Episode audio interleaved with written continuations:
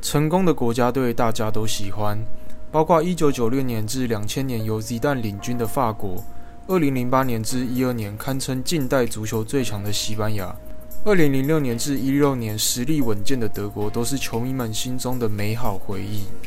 然而，并不是每个球队都有美好的结局。本集要来和大家分享堪称近年最悲情的足球队——阿根廷国家队。为什么说阿根廷是最悲情的国家队呢？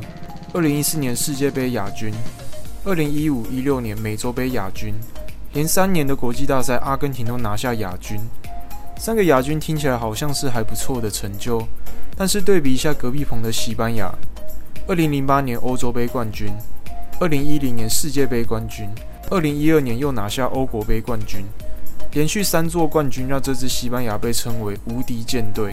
而且足以成为足球史上最佳球队之一。体育的世界很残酷，冠军往往是万众瞩目的焦点，而亚军则容易被人忽略，通常是非常悲情的角色。说起这支阿根廷国家队，那就必须把时间拉回2005年在荷兰举行的世青赛。那年的世青赛，阿根廷阵容里有几位未来之星，像是后卫 Ezequiel Gale、Pablo Zabaleta。中场 Fernando Gago 以及锋线上的 Sergio Aguero 与 Lionel Messi，这些赛事阿根廷倒吃甘蔗。除了小组赛第一场零比一爆冷不敌美国，接下来六场比赛取得全胜，最后成功夺冠。Messi 也以六颗进球拿下该届赛事的金靴奖和最佳球员，为他接下来的球王之路拉开序幕。接着把场景拉到三年后的北京奥运，奥运足球以 U 二十三的阵容为主。阿根廷自然派出三年前世青赛的冠军班底应战，再加上 Sergio Romero、Javier Mascherano、Ezequiel Lavezzi 和 Angel Di Maria 等好手加入，蓝白军团以六战全胜，毫无悬念拿下金牌。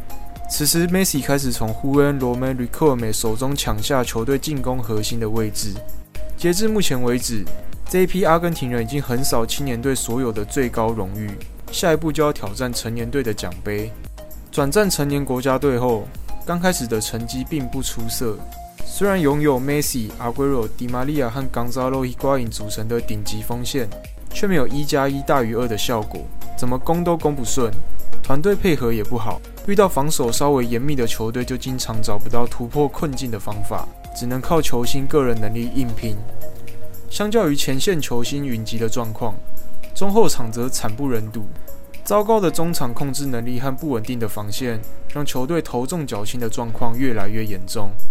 而在2010年世界杯和2011年美洲杯，阿根廷的表现都不算好，都在八强就被淘汰，离奖杯还有一段距离。豪华的锋线让阿根廷国家队总是能成为夺冠热门，但实际比赛平攻，后防线不稳，却几乎都是每次提早出局的原因。二零一一年在美洲杯八强回家之后，阿根廷足协任命阿里亨 a 萨贝拉成为新任总教练。在这之前，萨贝拉作为总教练的经验只有在阿甲球队拉普拉学生队执教两年，因此可以说这次的决定有点出乎意料之外。而萨贝拉上任之后的第一件事就是指定梅西担任队长，成为战术核心，围绕梅西打造一支他心目中的理想球队。经过三年的磨合。二零一四年巴西世界杯，他们总算迎来一次爆发。众所皆知，阿根廷是一支头重脚轻、进攻能力远大于防守的球队。这届赛事阵中依旧有 Messi、Aguero、Higuain，加上刚拿到欧冠的迪玛利亚，四个球员都是当时世界顶尖的进攻好手，也正处于职业生涯巅峰。一个球季加起来可以攻进一百多球，而萨贝拉一改过去南美进攻足球的球风。决心要平衡球队攻守两端，以防守为重的战术，先求稳再求胜。这时中后场的 Mascherano 就发挥决定性的作用，用源源不绝的体能飞奔全场，作为封锁对方进攻的第一道墙。再加上 Gale、Fernandez、Demichelis 轮换中后卫，由 Rojo 和 Zabaleta 分别出任左右后卫，这和历年来两个边后卫都重攻轻守明显不同。是非常专注防守的后防线，没想到改变的效果相当好。阿根廷在小组赛三战全胜，接下来淘汰赛又先后击败瑞士、比利时和荷兰，一改过去防守稳定性太差的问题。暌违二十四年再次闯进世界杯决赛。阿根廷在先前六场比赛只被攻进三球，甚至四次零封对手。淘汰赛则没有被进任何一球。他们靠着稳健的防守和锋线上几名天才的神来一笔，总是能够比对手多进一球。而这次决赛的对手和二十四年前一样，又是德国队。说德国是阿根廷的宿敌也不为过。二十四年前的意大利世界杯，阿根廷在决赛就以零比一不敌德国，屈居亚军。过去两届赛事，阿根廷都在八强惨遭德国淘汰，等于是在世界杯已经三连败输给德国了。这次决赛除了对阿根廷非常重要，更是梅西封神的机会。对于当年已经手握四座金球奖，跟着巴萨拿下无数俱乐部冠军奖杯，所有荣誉集一身的梅西来说，职业生涯要完成大满贯的最后一里路，就是国家队的奖杯，而世界杯决赛就是他最好的舞台。阿根廷的进攻靠着左路的迪玛利亚、伊瓜因和比利亚跑位配合打出攻势，而右路摆明就是靠梅西的个人战斗力。遗憾的是，迪玛利亚在赛前因伤缺阵，而他原本就是左路进攻的核心，因此他的缺阵等于直接瘫痪左路。让原本可以左右开弓的阿根廷，就像断了一只翅膀的老鹰，进攻重担全部压到梅西身上。尽管赛前阵容更完整的德国是更被看好的一方，但阿根廷也没有畏惧，比赛中拿到的机会甚至更多。不过比赛第二十分钟，伊瓜因浪费一次整场比赛最好的单刀机会，再加上梅西和帕拉西奥都没能把握射门，在相继放枪之后，德国人没有再给阿根廷人机会。延长赛第一百一十三分钟，Mario g i l s e r 接获队友传球，胸口停球后直接抽射，攻破阿根廷的大门。和二十四年前的剧本完全一样，身着客场球衣的阿根廷中场就以零比一再次不敌德国，继续二十一年无冠的纪录。虽然赛后 Messi 获选世界杯金球奖，但他表示，如果可以，我愿意用所有的个人荣誉换成属于团队的大力神杯。世界杯结束之后，阿根廷总教练换成前巴萨教头 Gerardo Martino，重整旗鼓，准备挑战2015年的美洲杯。有了去年世界杯的经验，这支阿根廷踢得更加成熟，球员默契也越来越好。以小组第一晋级，又先后淘汰哥伦比亚和巴拉圭进入决赛。决赛对手是东道主智利。这一年的智利是拥有近年最坚强的阵容，门将 Claudio Bravo。中场阿图罗比道，再加上前锋 Alexis Sanchez 等人实力坚强。即便如此，跟阿根廷相比，还是小巫见大巫。后者绝对还是夺冠热门。然而，防守优先的阿根廷依旧没能在正规赛和加时赛取得进球。拥有超级锋线却打不出应有的化学反应，成了平攻的原因。比赛被拖进 PK 大战，可能因为对手是东道主，再加上满场都是智利球迷，导致压力太大。又或是真的没有冠军命，PK 大战主罚第一点的 Messi 顺利踢进后，接下来 Higuain 来一个宇宙大开发，把球踢上看台，然后把 Nega 又没有罚进，阿根廷在 PK 大战以一比四败给智利，再次跟冠军擦肩而过。赛后 Messi 又一次无奈拿下 MVP，六场比赛四次拿下最佳球员的他，还是无法帮助球队夺冠，而这次 Messi 直接拒绝领奖。让美洲杯史上首次出现 MVP 重缺的情形。美洲杯原本是四年一度的赛事，不过二零一六年刚好是美洲杯成立的一百周年。为了庆祝，南美足协特别举行百年美洲杯，并首次将美洲杯移到南美洲以外的地方，交由美国主办。这一年是阿根廷最后一次比较好的争冠机会。零五年世青赛和零八年北京奥运的黄金世代已经走入职业生涯中期。锋线上的四人也都已经二十八岁，等到下一次国际大赛时就要三十岁了。三十岁是职业运动员的分水岭，许多球员年过三十，状态就开始下滑。后防核心 Mascherano 此时也已经三十一岁，想要夺冠必须把握这次机会。开幕战对上卫冕军智利，阿根廷用二比一取得开门红，报了去年决赛的一箭之仇。小组赛他们三战全胜，闯入淘汰赛。三轮进了十球，只丢掉一球，是历年表现最好的一次。进入淘汰赛，球队持续缴出优质表现，八强和四强分别取得四比一和四比零的大胜。其中四强对上地主美国，梅西一颗自由球破门，直接震撼不看足球的美国人，差一点就要在美国封神了。无奈的是，剧本总是这么类似，决赛对手又是智利，而比赛又被拖进 PK 大战。智利主罚低一点的比道被 Romero 挡下，让阿根廷士气大振。如果这时候阿根廷的第一点能够罚进，不但能取得领先，还能让后面主罚的球员在这种压力山大的情况下能有比较好的心态。结果最后事与愿违，阿根廷的第一点队长 Messi 把球轰上看台，让整个士气反而跌到谷底，局势瞬间被逆转。虽然接下来的两点都有踢进。但是在比利亚设施后，让他们又倒在 PK 大战，眼睁睁看着智利再度举起美洲金杯。更令人心碎的是，梅西赛后宣布退出国家队。他说：“我的国家队生涯已经结束，我做了这个决定，为了我自己，也为了很多希望如此的人。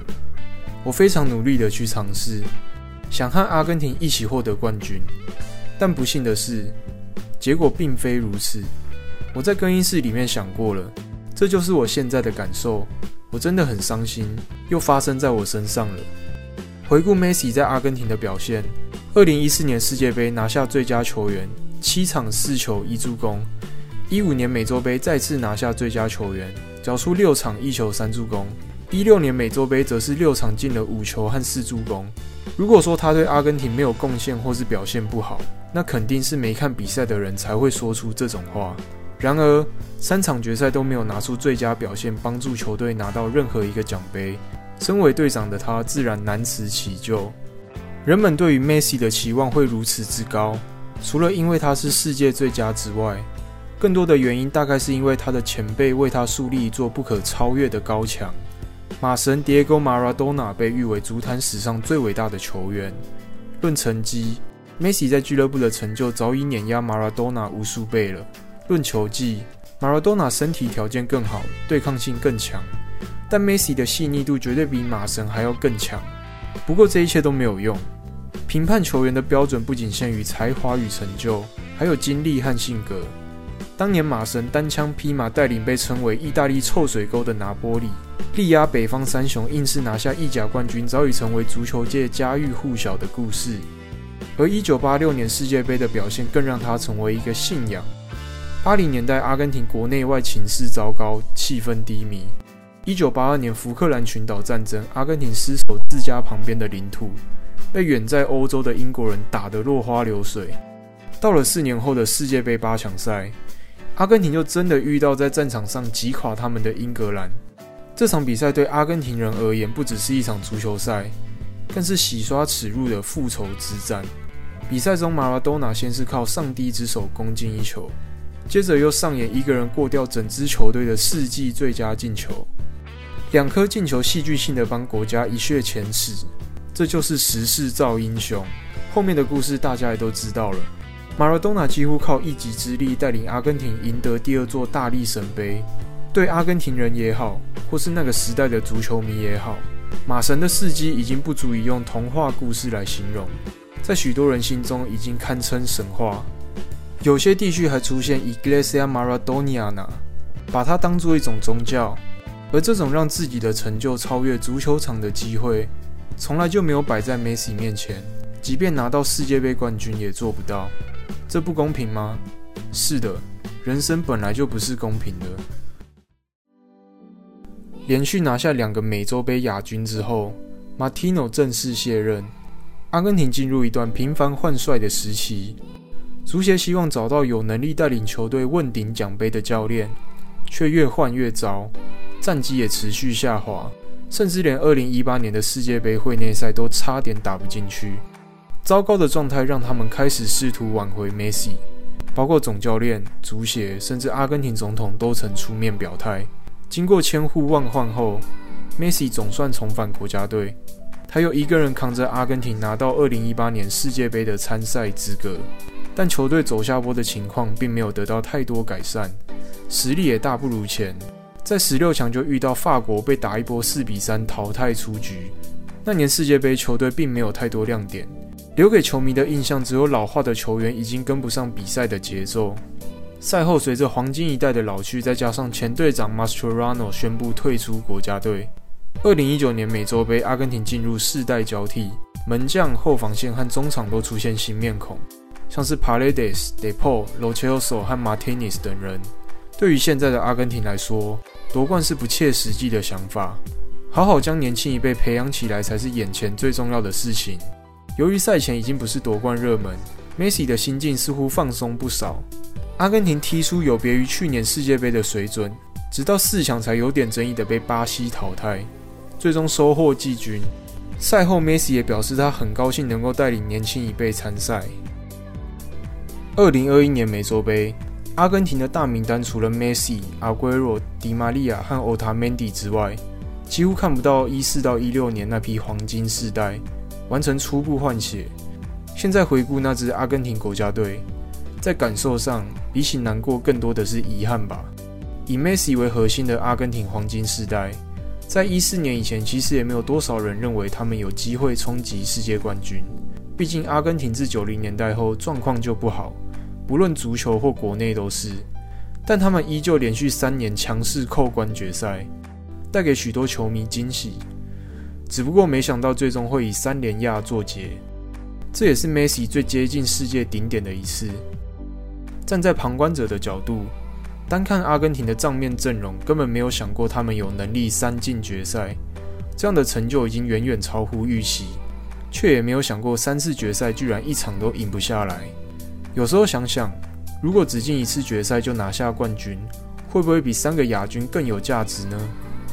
然后我们再比对 Messi 和 Maradona 在国家队的成绩，Messi 在青年队有两冠，成年队拿下四亚一季。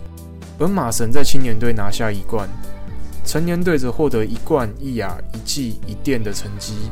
要说梅西的成绩不好吗？其实闯进决赛的次数比马神还要多，只可惜什么都没有拿到。目前阿根廷已经算是顺利换血，尽管阵容肯定比不上众星云集的法国、英格兰和巴西等球队，但如果有好的化学反应，打出好的配合。也许 Messi 退休前还有机会拿到一个国家队冠军吧？你认为阿根廷在今年美洲杯能走多远呢？Messi 还有机会拿下国家队冠军吗？欢迎在留言区写下你的想法哦！喜欢我们的影片，不要忘记订阅、按赞和分享哦！那我们就下次再见喽，拜拜！